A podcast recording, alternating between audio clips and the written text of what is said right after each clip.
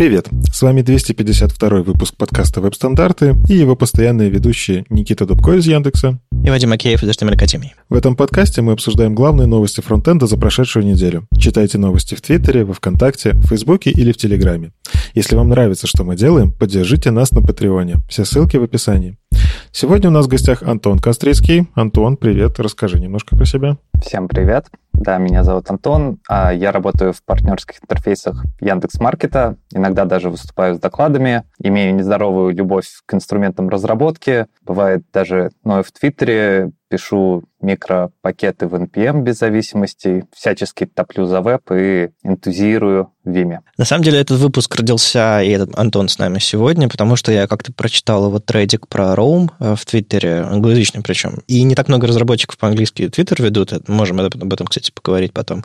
Плюс еще, ну, тема свежая, интересная. Опять же, мало разработчиков интересуются вещами, которые в практике ежедневной пока еще не вошли. А может, у тебя уже там во, во, во весь рост Roam целом используется. Тем не менее, в общем, мы сегодня поговорим про этот новый toolchain, как они себя называют, немножко про веб-пяк.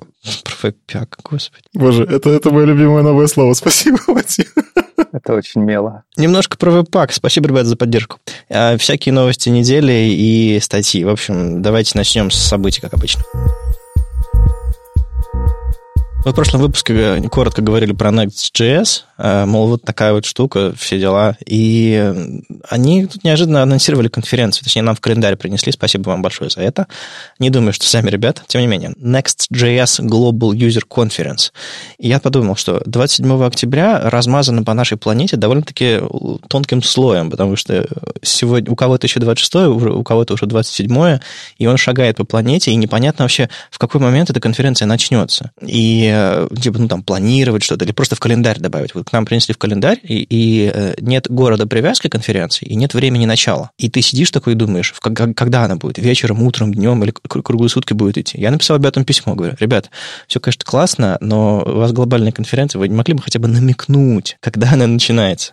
Мне ответили, там, хохотнули, сказали, да, time zones, все дела. Короче, в э, в 9 утра по PST Кажется, кажется, это Калифорния, кажется, это очень американская конференция, поэтому ожидайте, что она начнется там, не знаю, вечером по российскому времени где-то. Что еще? А, ребята из э, Google а, анонсировали Chrome Dev Summit. Он пройдет 9-10 декабря, и, к сожалению, к счастью, ну вот так вышло, а, опять же, в формате онлайн. Два дня конференция, которая посвящена исключительно тому, что делает Google Chrome, и вот это вот все около веба.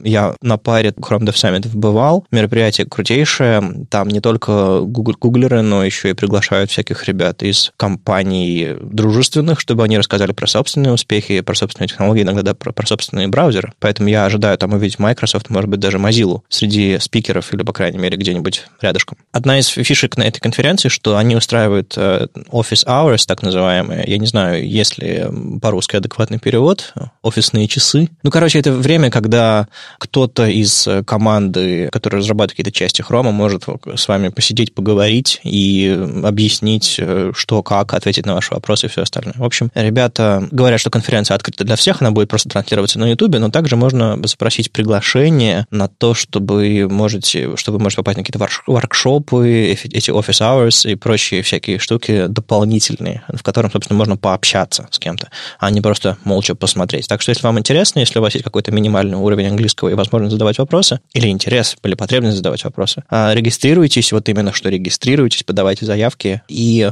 радостно все посмотрим 9-10 декабря большую клевую конференцию. Я не ожидаю там каких-нибудь адских анонсов. Chrome разрабатывает сравнительно открыто, и все анонсы у них в этих шестинедельных релизах заранее известны, но какой-то набор интересных докладов и, может быть, каких-нибудь статей вокруг него обязательно будет, и мы, конечно же, будем обсуждать во время подкаста. В начале декабря, 9-10 числа. Ну и к новостям. MDN DNA Survey. В общем, какие потребности у разработчиков, решила спросить Mozilla у разработчиков и спросила. На мой взгляд, не очень удачно. В общем, Mozilla, и точнее не Mozilla, а MDN как таковой, организация, в которой входят многие участники, не только Mozilla, спросила у разработчиков уже во второй раз, как им вообще веб, что им мешает, что им помогает, что хорошего, что плохого, и куда дальше двигаться. MDN как сайту с документацией э, и совместимости веба, и браузером, и около того организации организациям, библиотекам, фреймворкам и всему остальному. То есть такая попытка сделать срез актуальный на 2020 год. Они одновременно с этим, рядышком с этим, опубликовали предыдущий репорт 2019 года в PDF. Я не видел ни одного человека, который прочитал этот PDF вживую, честно говоря. Ребята, вы прочитали PDF-ный репорт? Я его открыл. Я его скачал. Это близко к тому, чтобы его открыть, да. Он лежит у меня близко, я на него смотрю и думаю, ну почему, почему? В общем, там много вопросов. Мне удалось чуть-чуть улучшить перевод официальный этого, этого опросника. Мне Крис Милс написал. По старой памяти он помнит, что я по-русски умею. И говорит, слушай, у нас вот выходит, типа, два дня до выпуска, помоги. Я прочитал, у меня волосы дыбом встали, я сказал, Крис, там все очень плохо. Он говорит, ну, типа, поздно. Я говорю, окей, ну, я поправил какие-то самые, самые очевидные и ужасные вещи, но, тем не менее, вот у нас в чате веб-стандартов в Телеграме, заходите, кстати, есть дискуссия на тему того, чего получилось, и практически все говорят, ну, типа, прошел 10 шагов, прошел там 9 шагов, не понял этого вопроса вообще, и так далее, и так далее. Ну, то есть опрос такой, очень печальный. И мне повезло, и, и, а, а ребятам не повезло, что буквально в утро, когда мы опубликовали эту новость, э, вечером этого, этого же дня я поучаствовал в звонке GDE, Google Developer Experts э, очередной, на котором, собственно, представили результаты репорта за предыдущий год и рассказали про новый репорт. Ну и первым вопросом после этой презентации э, вышел я и сказал, ребята, почему же PDF, почему такое плохое качество перевода, почему такое плохое качество вопросов, на самом деле, даже англоязычные вопросы, они очень сложные, там типа по шкале от 1 до 15 оцените, насколько вам нравится свойство, не знаю, аспект ratio. У меня нет эмоций на эту тему вообще никаких. Они бы еще это, не знаю, пятна Роршаха показывали и спрашивали, что вы об этом думаете. Ну, вот вопросы вот, вот такого типа. К сожалению, очень сложные, очень такие нерелевантные для типичного разработчика. Сквозь них нужно продираться. В общем, я задал все эти неудобные вопросы. Мне немножко неловко, но все-таки ответили на них. Мне кажется, я больше никогда не попаду на этот созвон, потому что я снова прихожу и критикую всех. Тем не менее, ребята объяснили, что это все все-таки делаете силами Mozilla. Они нанимают какое-то агентство, которое не всегда адекватно и переводит, и э, результаты комбинирует потом в PDF-ник такой типичный корпоративный вариант, который всех устроит. Ну, блин, ну мы же, мы же, мы же веб. Э, я даже не знаю, что, что это еще добавить. Ну, печально, что так получилось. Я сказал ребятам, трижды повторил громко, и чтобы все точно поняли, что, пожалуйста, в следующем году обращайтесь к сообществам. Сообщества готовы участвовать, готовы помогать. Вот буквально тоже на днях скоро выходит э, State of CSS опрос. Меня тоже позвали повычитывать русскоязычный перевод, и там тоже есть сложности, но хотя бы чуть заранее позвали. В общем, я предложил помощь русскоязычного сообщества для следующего года и собственную помощь а, для того, чтобы все это сделать, более адекватные вопросы подготовить, более адекватный перевод подготовить. А пока, ребята, если вы реально хотите повлиять каким-то образом на то, как развиваются браузеры, платформа, документация, MDN и все около того, вам придется выстрадать этот опрос. А, я пока его еще сам не прошел, но я планирую. Чего я вам желаю. Какие у вас впечатления, ребята, от этого вопроса? Я даже, даже не знаю. Может быть, я просто просто пессимист? Да, мне кажется, ты справедливо все. Я начал его проходить и не закончил, потому что там действительно продираешься сквозь некоторые вопросы, и уже такое впечатление сложилось в голове, что этот опрос составляли не технические люди по ТЗ от технических людей. Оно прям чувствуется, то есть это знаешь, вот как в книгах Лея Веру на русском «Забивка», которая паддинг. Ну, то есть, э, что-то пошло не так. Так вот тут такая же ситуация. Вот эти вот вопросы действительно оцените свои ощущения по непонятной шкале. Это вообще из области психологии не очень понятно зачем. Действительно, есть вот тот же самый State of CSS. Вот этих ребяток обожаю, потому что они, они делают это красиво, эмоционально. Там оцените вот там с эмоди, вот это вот все, да. То есть мне хочется в этом участвовать. Ну, в общем, на самом деле посыл хороший, что они это делают, потому что, ну, это важно. Это действительно какое-то направление, когда ты не просто делаешь делаешь продукт в вакууме и никого не спрашиваешь. Но действительно нужно над чем-то поработать. Ну, то есть у меня не было мотивации завершить этот опрос. Там сразу пугают тебя, что целых 25 минут это займет. И ты такой, вау, это, то есть мне надо где-то сейчас полчаса из жизни найти.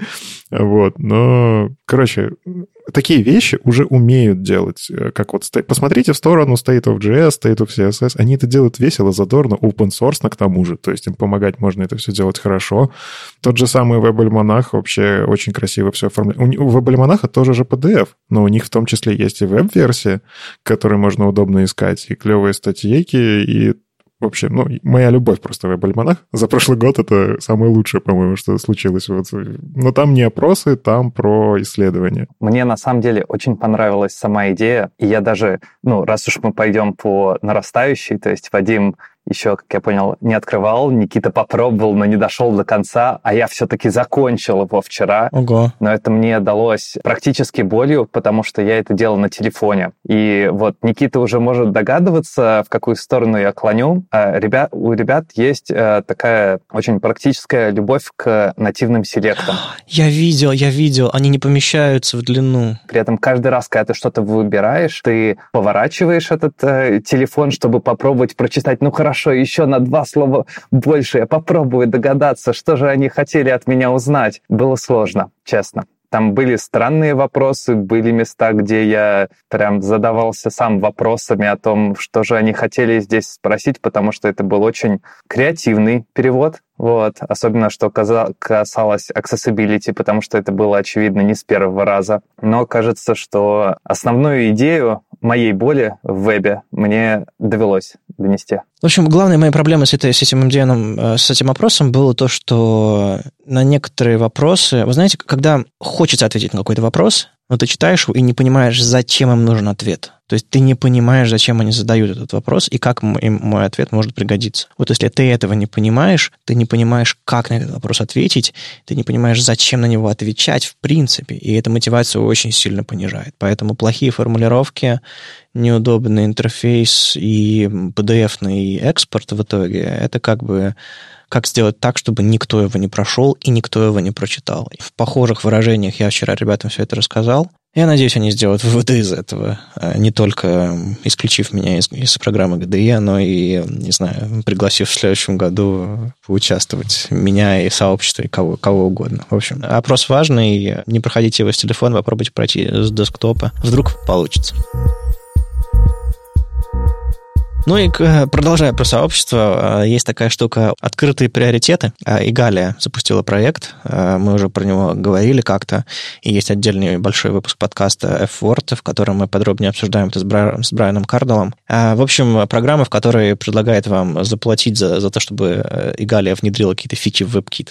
И я помню, как разработчики на это реагировали, типа, я должен платить за то, чтобы... Нет, вы не должны платить. Если вы хотите, если вы реально хотите, чтобы какие-то фичи появились, вы можете повлиять на это.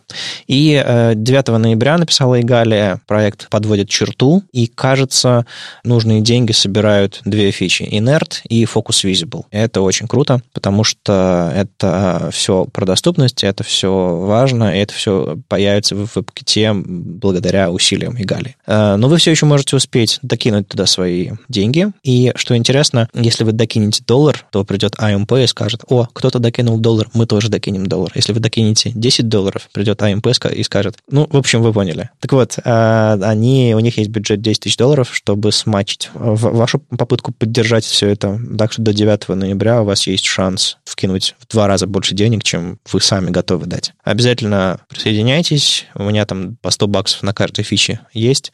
Я настолько, настолько их ценю и настолько их жду, что мне очень хочется, чтобы они стали кросс-браузерными. И поэтому вам тоже рекомендую. А вот у меня сразу вопрос такой меркантильный. Они же там, ну, какие, есть фичи, которые они соберут, судя по всему, и как бы будут те, которые собрали, но не полностью. Куда эта денежка денется? Ну, как бы она же переведена уже. Нет, деньги не переведены. А ты, написав 100 баксов, ты сказал, а, я написав 100 баксов, сказал, я готов заплатить. Они не заморозили деньги, они не сняли деньги, ничего. Просто это было такое обещание поддержать и еще нужно будет потом прийти и снять эти деньги. То есть это такая, это такая ставка, скорее, чем э, непосредственная оплата. Поэтому, когда какой-то проект э, собрал определенную ставку, их начинают снимать. Это как... Эм... Kickstarter. Kickstarter, да, на самом деле, с тебя не снимают деньги до последнего момента. Вот я сразу с этим не разобрался. Просто если бы я знал, я бы, наверное, даже... А я и задоначу, знаешь, что уж тут. Просто ситуация какая? Когда они это начинали, ты такой, ага, мне сходу нужно денежку отдать, и вот сейчас у меня, допустим, нет такой возможности. А оказывается, что это было бы в ноябре, и то есть я, в принципе, мог бы. Ну, как здорово, что еще есть время.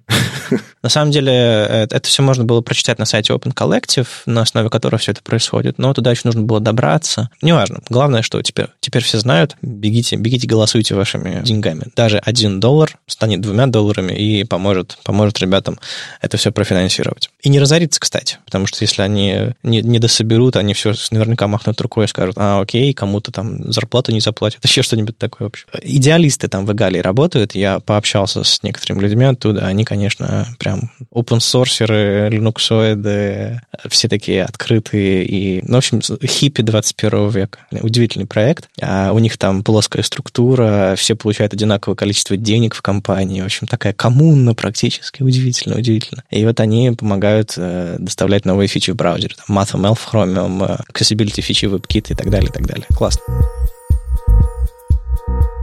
Тут это, NPM 7 вышел. И он вроде как вкусный. Да? Можно так говорить про инструменты вкусные? Я слышал, что некоторые бесятся. Я пропущу вопрос. Ладно. Ну, в общем, NPM 7, что в нем появилось? На самом деле, кажется, ну, у них такой анонс, он, он такой коротенький, но со ссылочками. Они хитро сделали. Они сделали такой, вроде быстренько, а когда проваливаешься в explainer, ты такой, уоу, какая тут глубина. Это вам не релиз ноута веб-пака. Об этом еще поговорим. Это правда. Так вот, э, они сделали три по факту фичи, и эти фичи, они такие, каждая заслуживает отдельного эксплейнера, что они сделали. Первое, это то, чего, наверное, прям ждали, это клево, это workspace. Это возможность э, тебе взять и объединить, ну, вот действительно под какое-то рабочее окружение объединить там условную папочку или там по маске как-то выделить. Ну, в общем, ты можешь действительно какой-то уровень вот этого огромного развесистого дерева выделить в отдельное рабочее окружение и там по-своему крутить, что хотеть, там package свой настраивать и вот это вот все. Почему это действительно сейчас такая штука актуальная? Потому что есть спрос на монорепозиторий, и причем он растет, в том числе там и в больших, и в малых компаниях, и те же самые всякие э, open-source проекты потихоньку на это переходят, и когда у тебя есть э, монорепозиторий, там действительно есть проблема это все разруливать э, зависимости внутри, внутренние сборки, когда у тебя кусок монорепозитория является зависимостью второго куска монорепозитория, и вот это вот все, это огромная боль. Есть, конечно, специальные инструменты для этого, там кто-то пишет свои костыли, кто-то лерну там, лерну, я ее лерну называю, мне почему-то не знаю. Вот, кто-то ее эксплуатирует. Приведем еще пару примеров, чтобы, возможно, кому-то было это более очевидно. То есть, например, если пойти на GitHub и, например, зайти на тот же самый Бабель, можно заметить, что у них есть папочка packages, внутри которого есть очень много отдельных пакетов. И это, собственно, и представляет собой монорепозиторий, в котором уже хранится большое количество NPM-пакетов. Так исторически сложилось, что NPM этой фичи не владел, и сообщество стало пилить свои инструменты для того, чтобы как-то разруливать подобные ситуации. То есть есть э, Лерна, которую изначально делал Джейми Кайл, потом он также сделал Bolt, что уже он больше относит как к Project Management Tool, но тем не менее. И я могу ошибаться, но, по-моему, в какой-то момент даже Yarn начал поддерживать Workspace. Этой фичи я не пользовался, поэтому тут я прокомментировать не могу. То есть получается, что Workspace делают Лерну ненужной или, или дополняют, или, или как? Кажется, что от Лерны можно будет отказаться. Но я еще не играл с этой фичей, но мне очень интересно. Ну, кажется, еще пока нет, потому что это только началось, и так сходу все это переписать. Плюс у Learn есть еще кое-какие особенности и свои там... Э, в общем, проект не просто так создавался. Но действительно спрос есть. У Ярны действительно есть работа с workspace, это мы как раз обсуждали а, в одном из выпусков, и это такая фича, которая тогда, о, классно, надо на Ярн переходить. А, а вот не надо. NPM тоже теперь так умеет. Мы-то как, как я помню, мы обсуждали, типа, чем ответит NPM, чем ответит нода, вот это вот все. Ответили, пожалуйста. Самое смешное то, что здесь э, еще третьим пунктом есть еще один, еще одна причина, почему можно больше не переходить на Yarn. Именно. Это поддержка Yarn локов. То есть, если вы как бы живете на два мира, я просто видел даже репозитории, где для того, чтобы и тем, и тем пользоваться, люди синхронизируют Yarn лог и package лог JSON, вот этот вот. Но это, это может быть полезно как раз-таки, когда ты хочешь фичи из обоих миров использовать, использовать, но синхронизировать это все, это тоже отдельная боль. Теперь не надо. Теперь, ну вот если Yarn изначально делался так, что он в принципе может работать с package.json, ну как он с ним работает, вот, но создает вот свое какое-то такое дополнительное описание, чего ему там нужно в этом Yarn-локе. А теперь он э, как бы, ну, NPM тоже умеет смотреть в Yarn-лог, и тут вот непонятно. Это такая вот интересная конкуренция, мини-война, не знаю, за аудиторию, но, в общем, вы теперь можете при помощи NPM работать с теми репозиториями, в которых вы работали раньше Ярном. Не знаю, это, как на это реагировать. Но, скорее всего, это позитивная новость в плане того, что действительно стала совместимость. То есть те фичи, которые были в Ярне, видимо, NPM теперь их понимает, он умеет парсить, и у себя тоже их обрабатывать. И, значит, кажется, оба инструмента в итоге выиграли от этого. Ну, круто. А вот вторая фича, я периодически сталкивался, то есть как бы я не, не профессиональный пользователь NPM, я бы так сказал. То есть я много, всячески много его использую для разных задач, понятное дело, но какие-то прям чего-то сложного, и тем более моно, монорепозиториев э, в руках держать и использовать, и настраивать не приходилось. И вот э, я помню, что какое-то время для меня периодически болью становятся эти вот peer dependencies, которые нужно как-то отдельно ставить, управлять и вообще врубаться, что, что случилось с моим репозиторием, почему ничего не работает. Кажется, проблема сейчас решается, и я правильно понял эту новую фичу? Да, фича заключается в том, то, что теперь автоматически будут устанавливаться peer-зависимости. Как многие знают, в NPM в package.json есть четыре типа зависимости. Это dependencies, dev dependencies, peer dependencies и есть еще optional dependencies, которыми, по моим ощущениям, вообще никто не пользуется. Первые будут всегда устанавливаться, обычные dependencies. Вторые будут устанавливаться только когда вы прогоняете npm install внутри вашего пакета. То есть если ваш пакет кто-то устанавливает, а вместе с ним приедут только его основные dependencies. И peer dependency — это пакеты, которые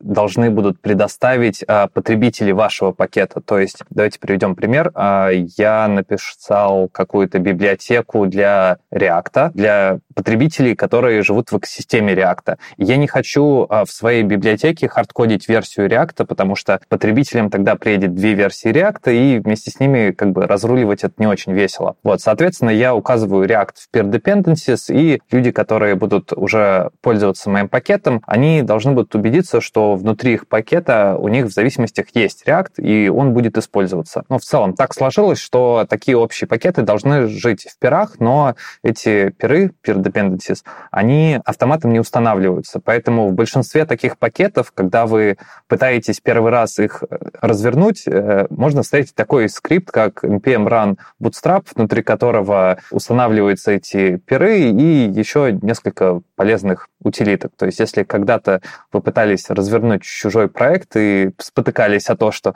блин, здесь же есть еще какой-то скрипт, который нужно прогнать для того, чтобы можно было начать развернуть примеры, уже в нем покопаться и исправить вот эту вот багу, вот, скорее всего, это было именно это. И я очень рад то, что эту вещь наконец-то решили. Ну, то есть это было решение, которое не сработало, именно вот такой механизм работы с пирами, а, и теперь они его немножко меняют для того, чтобы проблем было меньше, скриптов, не нужно было костыли писать. И... Именно так, да. Ну, э, хороший набор изменений. Когда я смогу начать их использовать? Как я понял, эта штука уже включена в 15-ю ноду, но обновиться на нее можно и находясь на 14 или более ранних версиях. Вот, собственно, вопрос. Грубо говоря, вот я сейчас сижу, условно, у меня там, не знаю, 14 нода стоит, и я хочу вот использовать фичи NPM 7.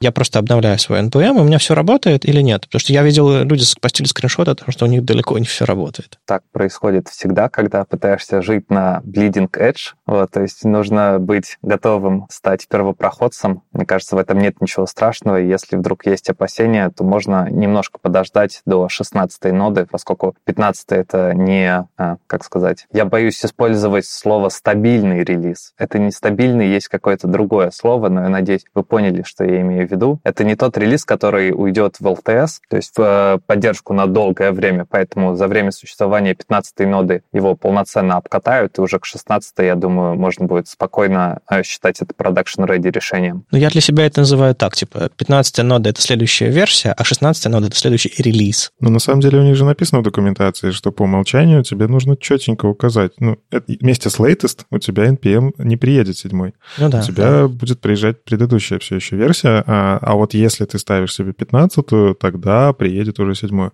То есть это вот они, видимо, тоже понимают, что там есть какие-то нюансы и четко про это даже предупреждают в релизе. Не, на самом деле, я думаю, можно ведь, грубо говоря, если какой-то, команде страшно нужно жить на 14 ноде, потому что, ну вот, э, с 15 пакеты несовместимы, например, но хочете использовать фичи 7 NPM, можно же как-то разрулить э, на уровне конфигов, на уровне там PKJSON версию NPM прописывать. Хотя будет ли она автоматически переключаться, тоже вряд ли. NVM, по-моему, не умеет переключать версию NPM, он только версию ноды умеет переключать, да?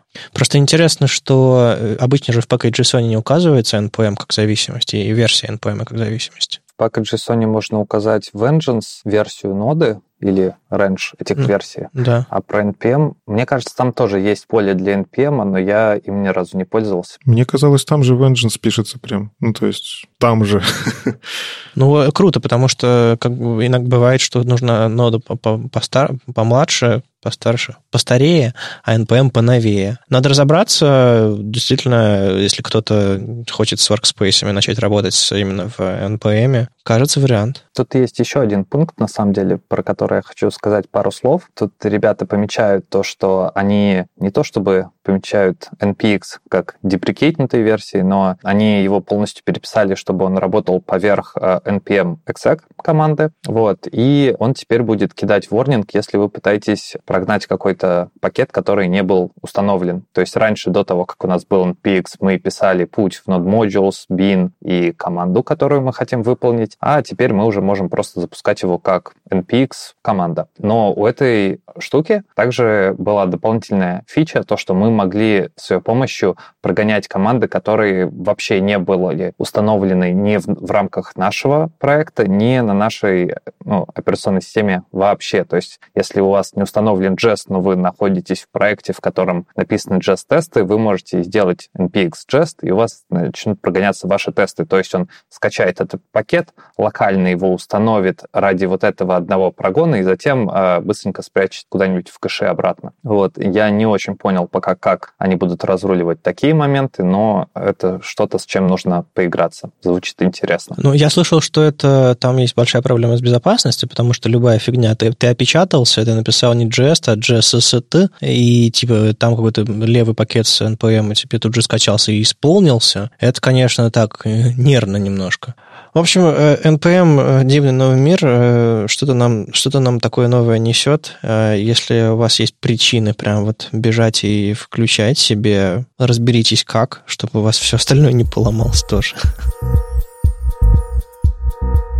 Я перестал читать Энди Белла, хотя он мне симпатичен, но перестал. Он такой немножко, он немножко интернет-тролль. Он любит шит постить в Твиттере. Факт. Неоспоримый факт, я думаю, он не обидится, если, если вдруг ему кто-нибудь переведет то, что удалось встретиться в прошлом году на фронтенд конфе в Москве, пообщаться, он, он смешной чувак. А, есть с ним отдельная запись веб-стандартов, так что послушайте, если интересно. Он написал пост про ужасно громкое меньшинство. И ужасно громким меньшинством он называет JS-разработчиков, точнее, ну, да, не совсем JS-разработчиков, разработчиков, которые пишут вот на каком-нибудь условном single-page стеке. В чем проблема? А проблема в том, что когда вы идете в Твиттер, вы слышите, каскад — это плохо, CSS уже не работает для веба, знаешь, HTML — это, это глупый язык, давайте что-нибудь переизобретем, переделаем, еще что-то такое, и вы думаете, ну, в Твиттере ерунды не скажут. Даже нет, даже, даже по-другому. Вы слышите эту реплику один раз, второй раз, третий раз, четвертый раз, пятый раз, и думаете, ну, блин, ну, все так говорят, все так думают. Ты э, идешь какой-нибудь там, не знаю, с друзьями пообщаться о, о чем-нибудь таком, плюс-минус там фронтендерские темы всплывают, и ты понимаешь, что все мои друзья пишут на реакте, все мои друзья пишут на макбуке, все мои друзья, не знаю, все, все в кармане дорогой телефон,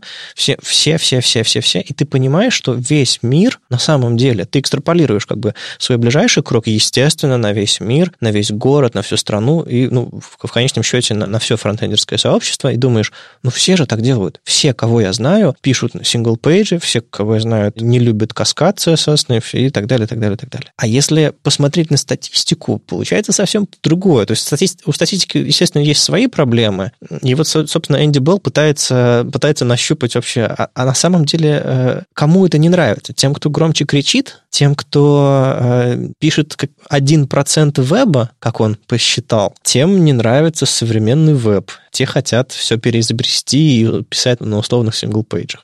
И получается очень такая неловкая ситуация, в которой люди, которые громче всего говорят, убеждают нас в том, что они правы, и мы начинаем на основе этого принимать собственные решения и выставлять собственные приоритеты. Как вам такой вброс, ребят? Забавно, но, кстати, я хочу Энди назвать как раз-таки таким громким человеком.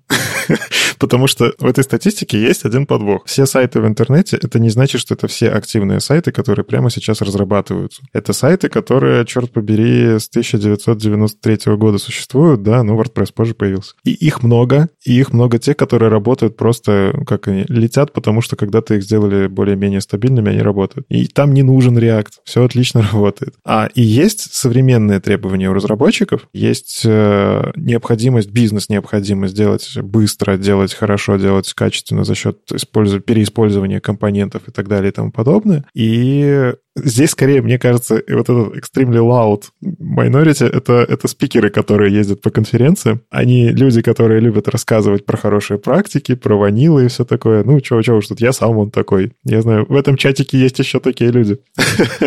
Ну, то есть, это люди, которые рассказывают best practices, но по факту это, ну, типа, чтобы делать это широко, они рассказывают это вот про такие технологии, типа вот как Cube CSS, который придумал Энди, да? И, скорее всего, у меня подозрение, что его бомбит из-за того, что на этот Cube CSS точно прибежали люди, которые, да что вы там в своем CSS постоянно придумываете, как изолировать ваши стили. Столько лет прошло, а вы вот-вот все придумываете и придумываете. Вот смотрите, в React и вот тебе два пакета, которые решают одну проблему, три пакета четвертую проблему. Вот это вот все, да, оно как-то разделяет сообщество, потому что есть люди, которые я хочу быстро и в принципе неплохо, а есть люди, которые я хочу разбираться в вебе и ваш React, он не вечен, он когда-нибудь закончится. То есть очень сложно вот это объективно, вот эту статью комментировать, потому что, да, есть статистика, но мне кажется, если разбить ее по годам, если еще MDN там вот этот опрос проанализировать, ну, то есть статистика State of JS как раз-таки, она говорит о том, что React популярен. Но проблема в том, что те, кто прошел опрос, они уже крутятся в сообществе, они уже трендовые, они уже интересуются технологиями, и тут, естественно, есть перекос в сторону ну, то есть,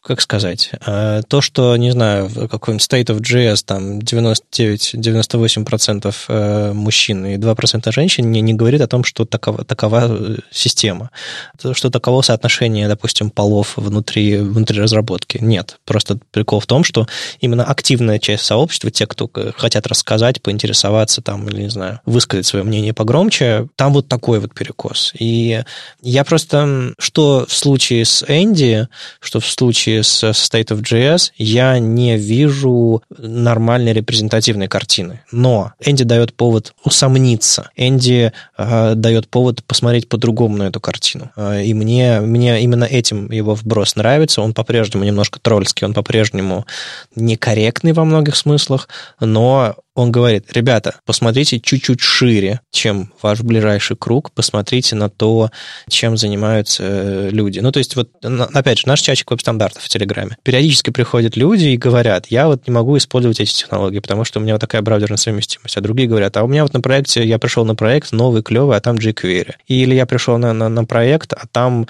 такой-то, такая-то CMS. И, ну, и как, какой там React? Туда даже Vue не воткнуть адекватно, если, если уж хочешь хочется чего-то подобного. А проекты живут, работают, приносят деньги, не знаю, там, все интерфейсы, все сайты Академии не, не переписаны на реакте, потому что мы, мы можем. У нас только, не знаю, там, чаты, демки и какие-то еще прям вот совсем интерактивные интерфейсы, которые прям вот совсем веб-приложения в стопроцентном смысле, они написаны на реакте. Все остальное, да нет, работает. И без вот этого всего развесистого. Не потому что это новый дефолт, а потому что это для, решает для нас какие-то конкретные задачи, и мы живем с этим прекрасно. Но для всех остальных задач и они не нужны?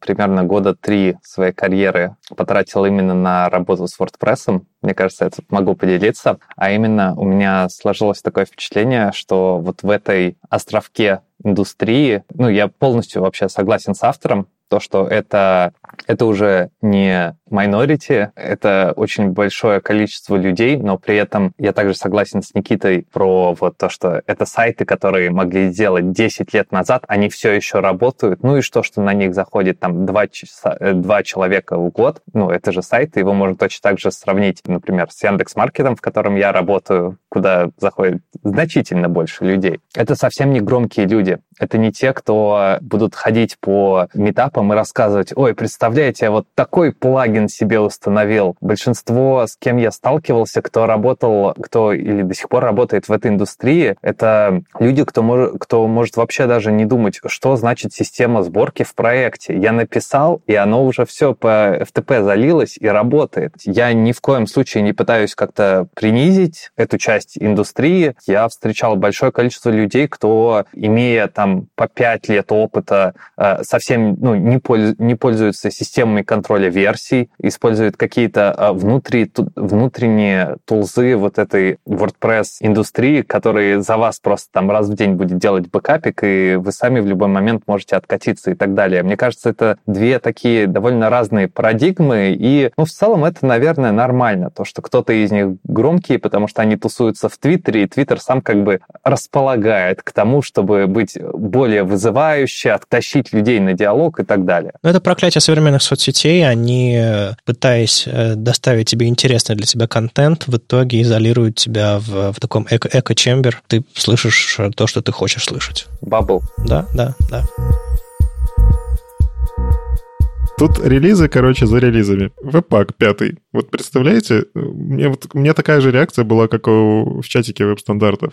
Типа, мы тут до четвертой переехать не успели. Остановитесь, какой пятый? Что происходит?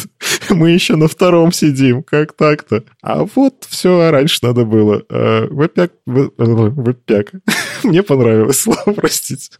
Веб-пак пятый, короче, зарелизился, и вот это тот случай, когда релиз-ноуты очень подробные, и это даже, наверное, в минус, потому что, ну, я очень долго читал, что они сделали, и пока дочитал, забыл, что они делали в начале. Но если коротко, у них там есть как и breaking changes, так и э, по большей части оптимизация производительности. То, что я увидел, то есть э, они покопали в сторону, во-первых, трешейкинга, который все развивается, развивается, и прям вот уже как стандарт уже, что ли, во всех этих сборщиках, без него никуда. Улучшили всякие алгоритмы, начали использовать более крутые для кода генерации. И, в общем-то, да, все идет к тому, что работают про performance, то есть это performance самой сборки, они его тоже подтюнили нормально, и, ну, то есть ваша сборка будет не 5 минут, а 4 минуты идти. Вы сможете заварить меньше кофе. И tree shaking — это, ну, то есть меньше на клиент приходит ненужного. Вот как раз они очень много расписали, каким образом это все ненужное убирается, то есть это в том числе поддержка того, что уже можно не поддерживать. Они выпилили Node.js полифилы там, где эти Node.js полифилы, например, не нужны. То есть они вот сейчас взяли ориентирование на клиент. А дело в том, что, ну, я думаю, те, кто работает с веб понимают, что можно как и на клиент, так и на сервер это все. Ну, короче, это просто инструмент, который одни файлики в другие превращают, а где вы их запускаете, это уже ваши трудности. Вот. Но а, у них ориентирование теперь идет на фронтенд, на веб-платформу, то есть а, больше поддержка реалий, я бы так сказал. То есть есть браузеры, в браузерах уже, например, работают динамические импорты больше, чем раньше, значит, можно с этим поиграться. А, можно вот этот самый трешейкинг как-то так сделать хитро, чтобы еще меньше приходило на клиент ненужного можно прям на ходу какие-то вещи анализировать, что нужно прямо сейчас, что не нужно. Опять же, есть фреймворки популярные сейчас, фронтенд фреймворки, например, React, и можно сделать какие-то штуки, которые именно под этот React заточены, потому что есть спрос. В общем, я не знаю, через весь этот список продраться это прям сложно. Антон, я знаю, что ты в паке ковырялся. Что ты можешь выделить здесь такого прям сочного? Мои, пожалуй, три самые любимые, и они на самом деле в начале этого списка, поэтому мне легко их вынести. Э, первое — это изменение, как э, ребята начали работать с кэшами. Это такая, как сказать, небольшая боль моя в том числе была, что очень влияло на э, скорость сборки, что особенно критично в момент самой работы над проектом, то, что у ребят появился long-term caching. Это также ранее анонсировалось как э, улучшенный persistent кэши, то есть что-то, ради чего вы раньше могли использовать AutoDLL плагин, HardSource плагин, то есть что-то, что в момент сборки кэшировало все, что у вас едет в ваши бандлы из нод-модулей, чтобы повторно не обрабатывать эти файлы. Вот, теперь это уже должно работать из коробки, то есть вы сможете выкинуть эти самые плагины, и оно у вас должно работать автоматом уже гораздо быстрее. Также э, ребята выкинули очень много всего, что было в четвертом веб-паке, то есть если вдруг вы сейчас живете с четвертым веб-паком, и у вас есть какие-то в консоли ворнинги, то, что есть деприкейтнутые штуки, вот, скорее всего, вам нужно будет сначала пофиксить их до того, как обновляться. И последняя и самая большая фича, которая, прям, мне кажется, киллер-фича вообще этой версии, это Modules Federation. Это что-то, что может позволить вам в рамках своего проекта начать обращаться к чужому чанку, который был сделан из чужой сборки. То есть переиспользовать какие-то э, виджеты между сборками с разными проектами. Такая фича, с которой нам пришлось поиграться внутри партнерских интерфейсов. Э, они у нас не единственные из B2B кабинетов в Яндекс.Маркете, но у нас была необходимость показывать переиспользуемые виджеты между несколькими кабинетами. Для этого мы пробовали тыкаться еще в пятую альфу. Нам понравилось, то есть все работает. Я ранее уже сегодня приводил пример с React, то есть если у вас две версии React на одной странице, они не всегда, их можно подружить между собой, можно наступить на разные костылики, вот, и мне самому очень нравится эта фича. А, мне кажется, у нее есть очень большой потенциал, который еще совсем не раскрыт, ну и тут же можно докинуть несколько базвордов, как микрофронтенды и подобное. А можешь еще раз, можешь еще раз э, объяснить про этот Federation? Давай представим то, что ты сидишь в одной команде, там, я не знаю, вообще в другом здании, мы работаешь над своим продуктом, я в другом офисе работаю над своим продуктом, и внезапно я понимаю то, что мне нужен вот этот кусочек, а, один конкретный кусочек твоего приложения отрисовать на своей странице, чтобы он умел ходить там в твои эндпоинты и так далее. И я могу только лишь сославшись на него и вообще не зная про то, как собралось, э, когда последний раз собиралось твое приложение, загрузить его э, на свою страницу, он уже будет использовать мою версию React, которая у меня используется, и ну, он правильно отрисуется, и там, может быть, будет какая-то формочка, человек может ее засобмитить, то есть он, как сказать, окажется first-class citizen на моей моей, внутри моей страницы. А это требует каких-то дополнительных телодвижений от разработчика? Подготовить все к этому? Или оно, оно типа все само? Оно все не само. Определенно документацию придется почитать, но э, мне кажется, это того стоит.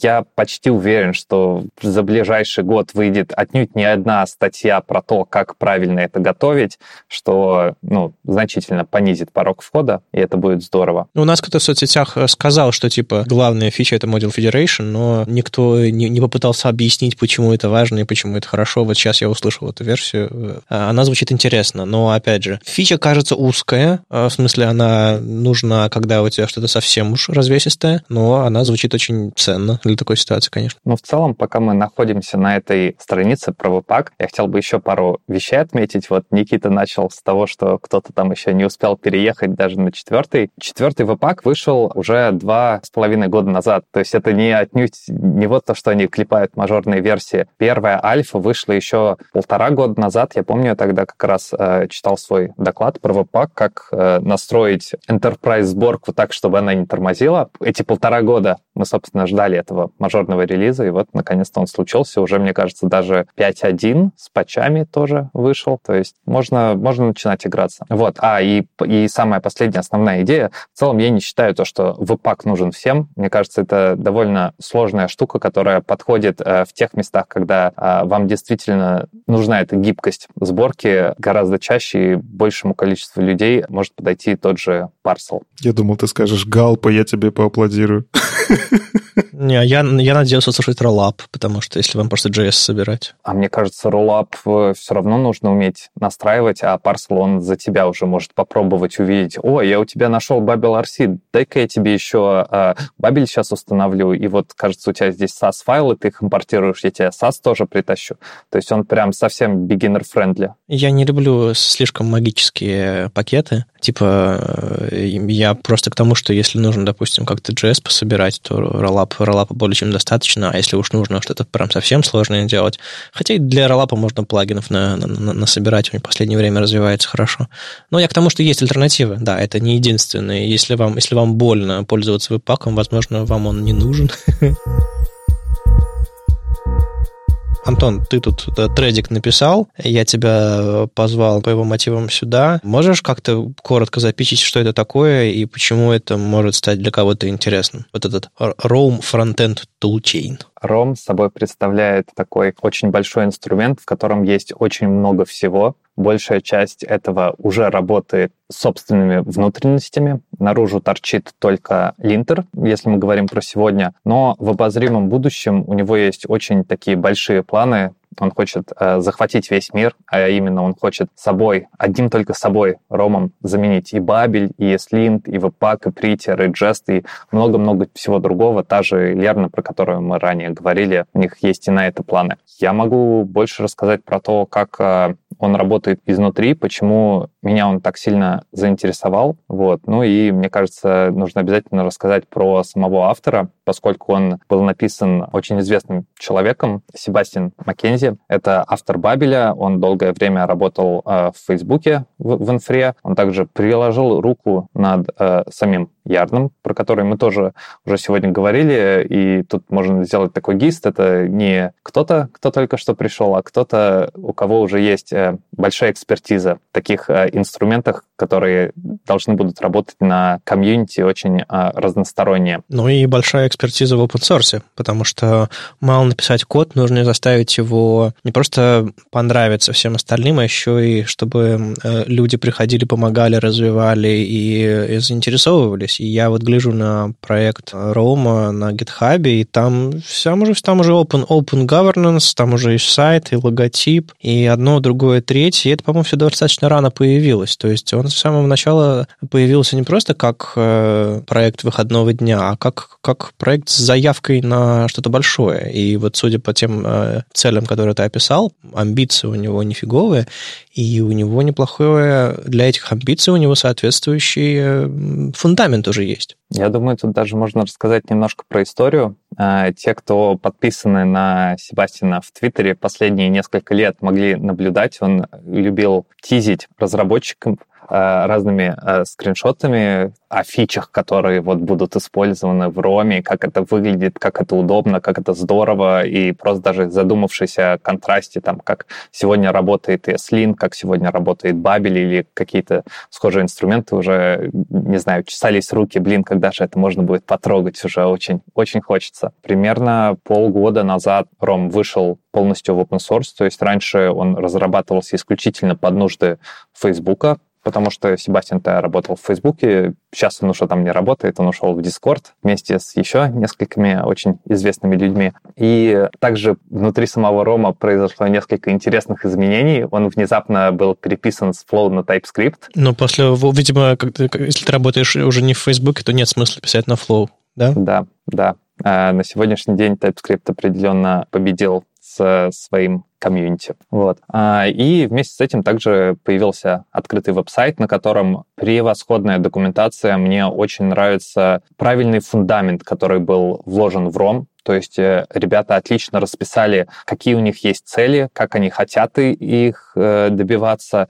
что они делают э, в первую очередь, чем они будут заниматься далее. Вот, и об этом мы тоже уже поговорим. То есть в Роме уже внутри есть и свой линтер, чем они, собственно, сам Ром и линтят. Это что-то, чем вы уже можете пользоваться сегодня. Последняя версия, которая доступна в NPM, она сейчас вам позволит это сделать только с помощью табов, но следующая версия, которую опубликуют, там же будут пробелы. Вот, в целом, Ром, его можно назвать такой, как opinionated tool. Он э, очень хочет за вас э, сразу предоставить все дефолтные настройки и как каком-то плане он очень похож на притер, в том плане, что очень мало чего вам получится настроить, по крайней мере, сегодня. Как мне кажется, это большой плюс. Ром также уже умеет парсить. У него есть разные парсеры не только для JavaScript, для TypeScript, Markdown, Toml, CSS. HTML даже. Я тут читаю issue, тут написано 8 августа.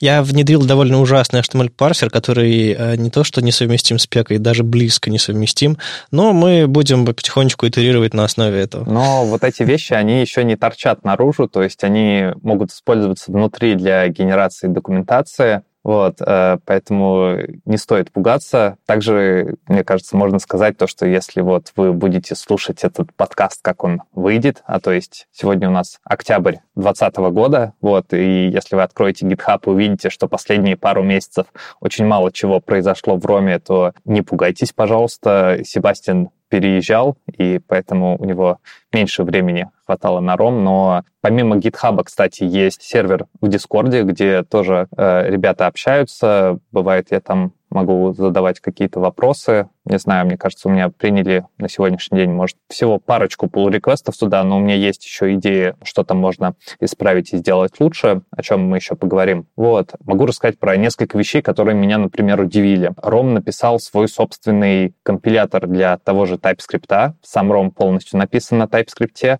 Давай еще сделаем шаг назад. Uh-huh. В первую очередь, у Рома нет никаких зависимостей. То есть если ты э, откроешь GitHub, откроешь их package.json, посмотришь на dependencies, они будут пустые, а сверху будет, будет комментарий о том, смотри, как круто. Можешь так же? Это какой-то спорт или в этом есть ценность? Мне кажется, в этом есть ценность, поскольку ты можешь полностью управлять все, вот, что ты используешь. Как сейчас Вадим на спортсменов-то набросил. Ну, в смысле, спорт ради того, чтобы показать, что ты можешь. Вот в этом смысле. Мне кажется, это не странный флекс, а вот именно нарочно принятое решение. То есть, когда ты можешь полностью управлять всеми движущимися частями, на которых ты стоишь, ты можешь стоять с гораздо большей уверенностью. Если сможешь встать, потому что тебе нужно сначала написать весь скелет, все мышцы и всю обвязку. Ну да, то есть тут уже у нас, конечно, получится вот эта знаменитая проблема про бананы, гориллу и джунгли, но по моим ощущениям у Ромы это уже получилось, и большая часть джунглей уже э, выросла. Можно я все-таки понабрасываю? Ты сказал, что большой плюс — это то, что он все делает сам, и из коробки. Меня корежит вот это вот все. Ну, то есть мы в свое время тут с Вадимом холиварили про притер, и я в целом мне притер норм, но при этом я четко понимаю, что для каких-то проектов притер абсолютно не подходит, потому что, ну, условно, тебе нужно в команде по-другому немножко, у вас есть какие-то особенности и так далее. Ну, то есть проект большой, проект там с Legacy, еще что-нибудь. Ты не можешь взять его, на него натянуть вот это свежее, клевое. И вот я так понимаю, что Ром, он для старта каких-то проектов, наверное, норм, но ведь новый проект — это не такая частая история.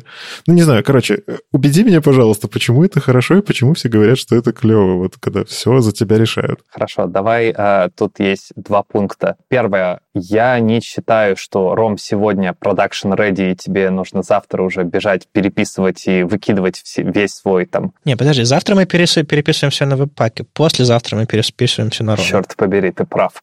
А второй пункт — это про притер. Если ты помнишь, когда он впервые вышел, у него вообще не было никаких опций. И эти опции долго спорами с кровью и потом доказывались то, что вот, ребята, вот пока не появится вот, вот такой вот опции, мы ну, совсем никак не можем его использовать. И только после того, как там, э, я не знаю, десятки, если не сотни людей отписали то, что нам очень нравится этот инструмент, пожалуйста, пожалуйста, добавьте вот этот флажок, чтобы мы могли втащить его себе. Таким же подходом, мне кажется, будет все работать и с ромом. То есть сегодня и в Дискорде, и в Ишьюсах э, ребята жаловались то, что как же так, у вас вот там только табы и все, а как мне вот жить? Я, я вот пробелы люблю, да еще и не два, а четыре. И было принято решение, да, хорошо, давайте поддержим такую штуку. Кстати, для такого рода настроек не нужно будет лезть в сам файл Рома, он при инициализации добавит вам editor config, который уже очень распространен в индустрии. Мне кажется, это стандарт, который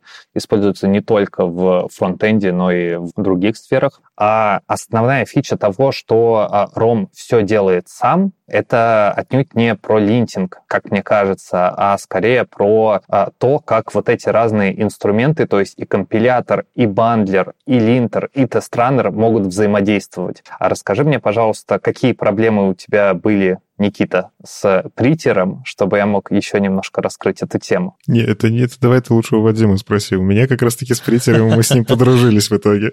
Я могу рассказать про свои проблемы с притером. Я хочу, чтобы вся эта связка линтинг, тестирование, автофикс, э, еще и плагины в, моей, в моем редакторе были, во-первых, адекватно интегрированы, а во-вторых, э, чтобы я мог себе накидать editor конфиг, чтобы я мог накидать себе style lint какой-нибудь конфиг, style lint rc, ESLint, и чтобы инструмент по умолчанию работал, как он работает, со своими внутренними дефолтами. Но как только он видит в моем окружении конфиги, которые я для себя написал, он, не задавая вопросов, начинал работать по моим настройкам. Это как editor конфиг работает. Ты кидаешь его в корень проекта, и редактор не говорит, у меня здесь другие правила. Нет, он просто видит конфиг, говорит, а, окей, все, меняю свои настройки. Вот какого-то подобной, во-первых, интеграции нескольких решений, HTML, JS, CSS, линтинг, автофикс и все остальное, по, на основе моих настроек. Вот чего-то подобного я не видел, и я мои попытки настроить в VS Code какую-то интеграцию, чтобы прийти работал по ES, по ESLint конфигу, они приводили к какой-то катастрофе, мне приходилось сносить все эти плагины, выключать и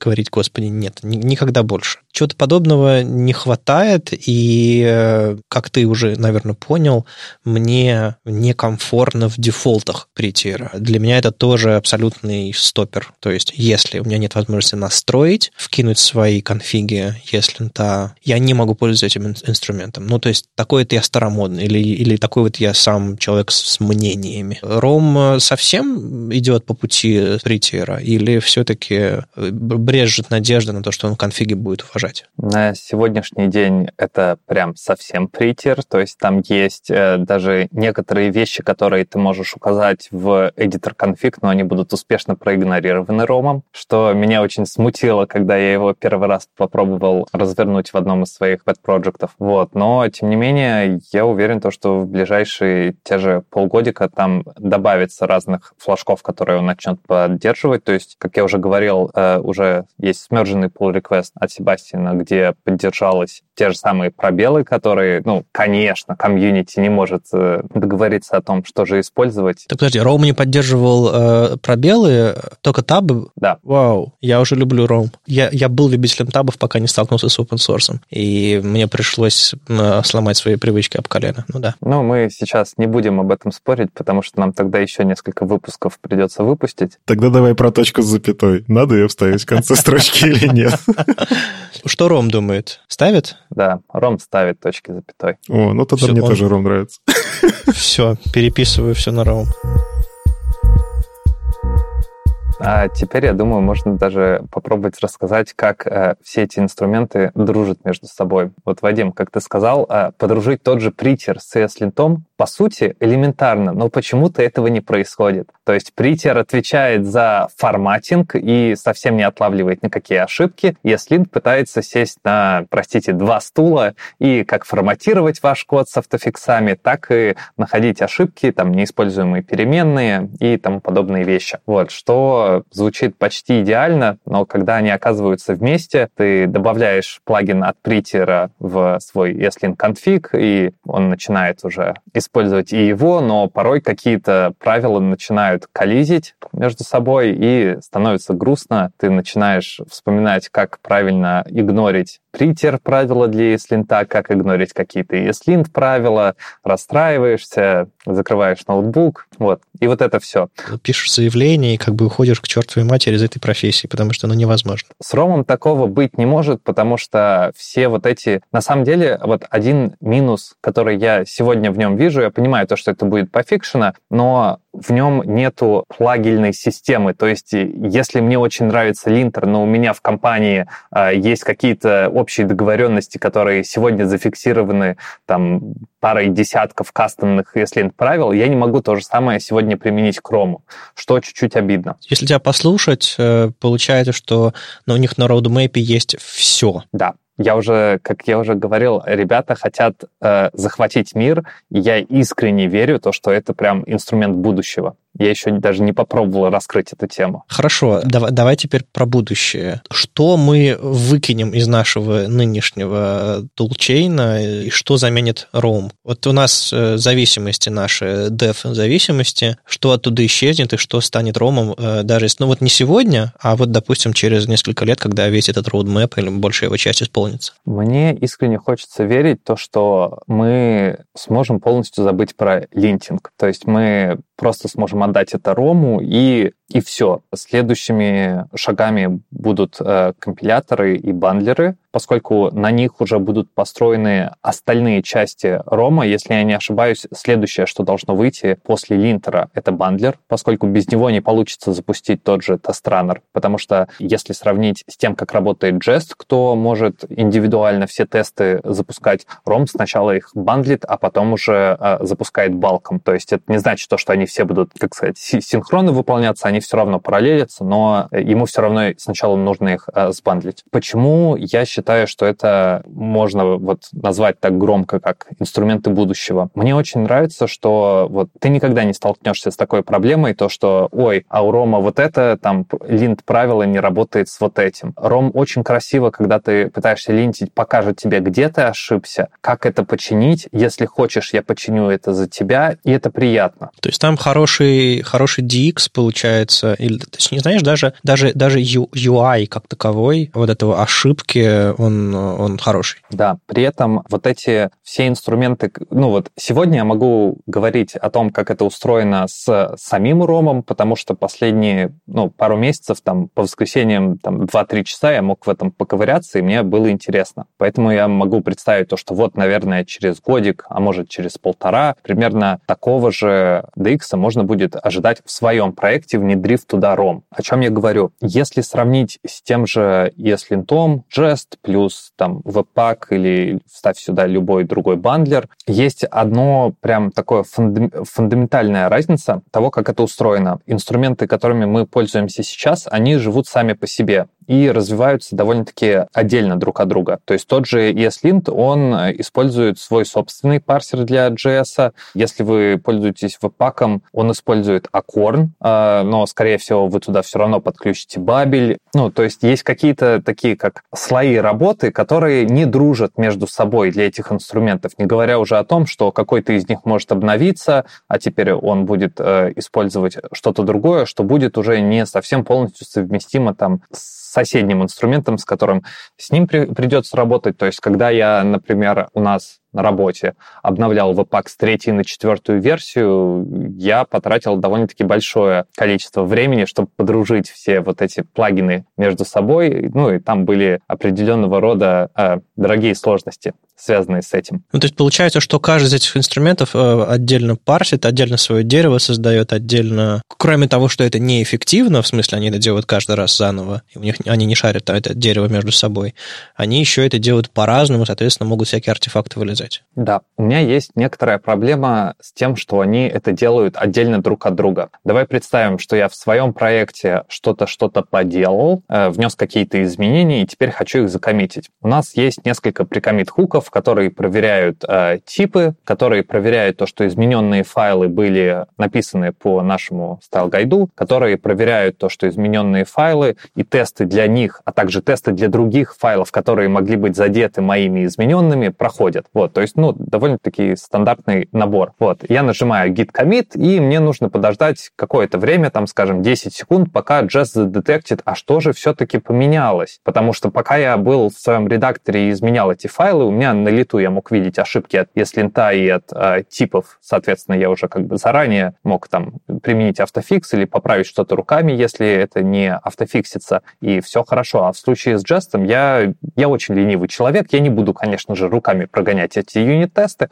поэтому я подожду, пока Jest сам все это задетектит, прогонит эти юнит-тесты и скажет мне, что не так. Но вот эти 10 секунд, которые я буду ждать, пока Jest поймет, так, изменились вот эти файлы, значит, на эти файлы есть вот здесь юнит-тесты, а также эти файлы еще затрагивают вот еще с десяток э, других файлов, на которые есть вот здесь юнит-тесты, а теперь нам нужно их всех поднять, нам нужно поднять наш пул воркеров для Jest. Теперь мы можем распараллелить прогон этих юнит-тестов, давайте их запустим, теперь они гоняются и так далее. Я хочу сделать git commit и сразу увидеть, друг, у тебя вот здесь есть ошибка. И, и как Chrome здесь поможет? А вот я хочу рассказать, у него есть фундаментальное отличие, это то, что у него есть свой собственный сервер. Тот пример, который я привел, если ты будешь прогонять э, юнит-тесты или ESLint, э, смотря в своем редакторе или из консоли, это два не связанных между собой процесса. То есть там все равно есть какая-то цена на бутап этой программы, тот же ESLint. Это все равно нод-процесс, его нужно поднять, нужно запарсить все эти JavaScript-файлики и так далее.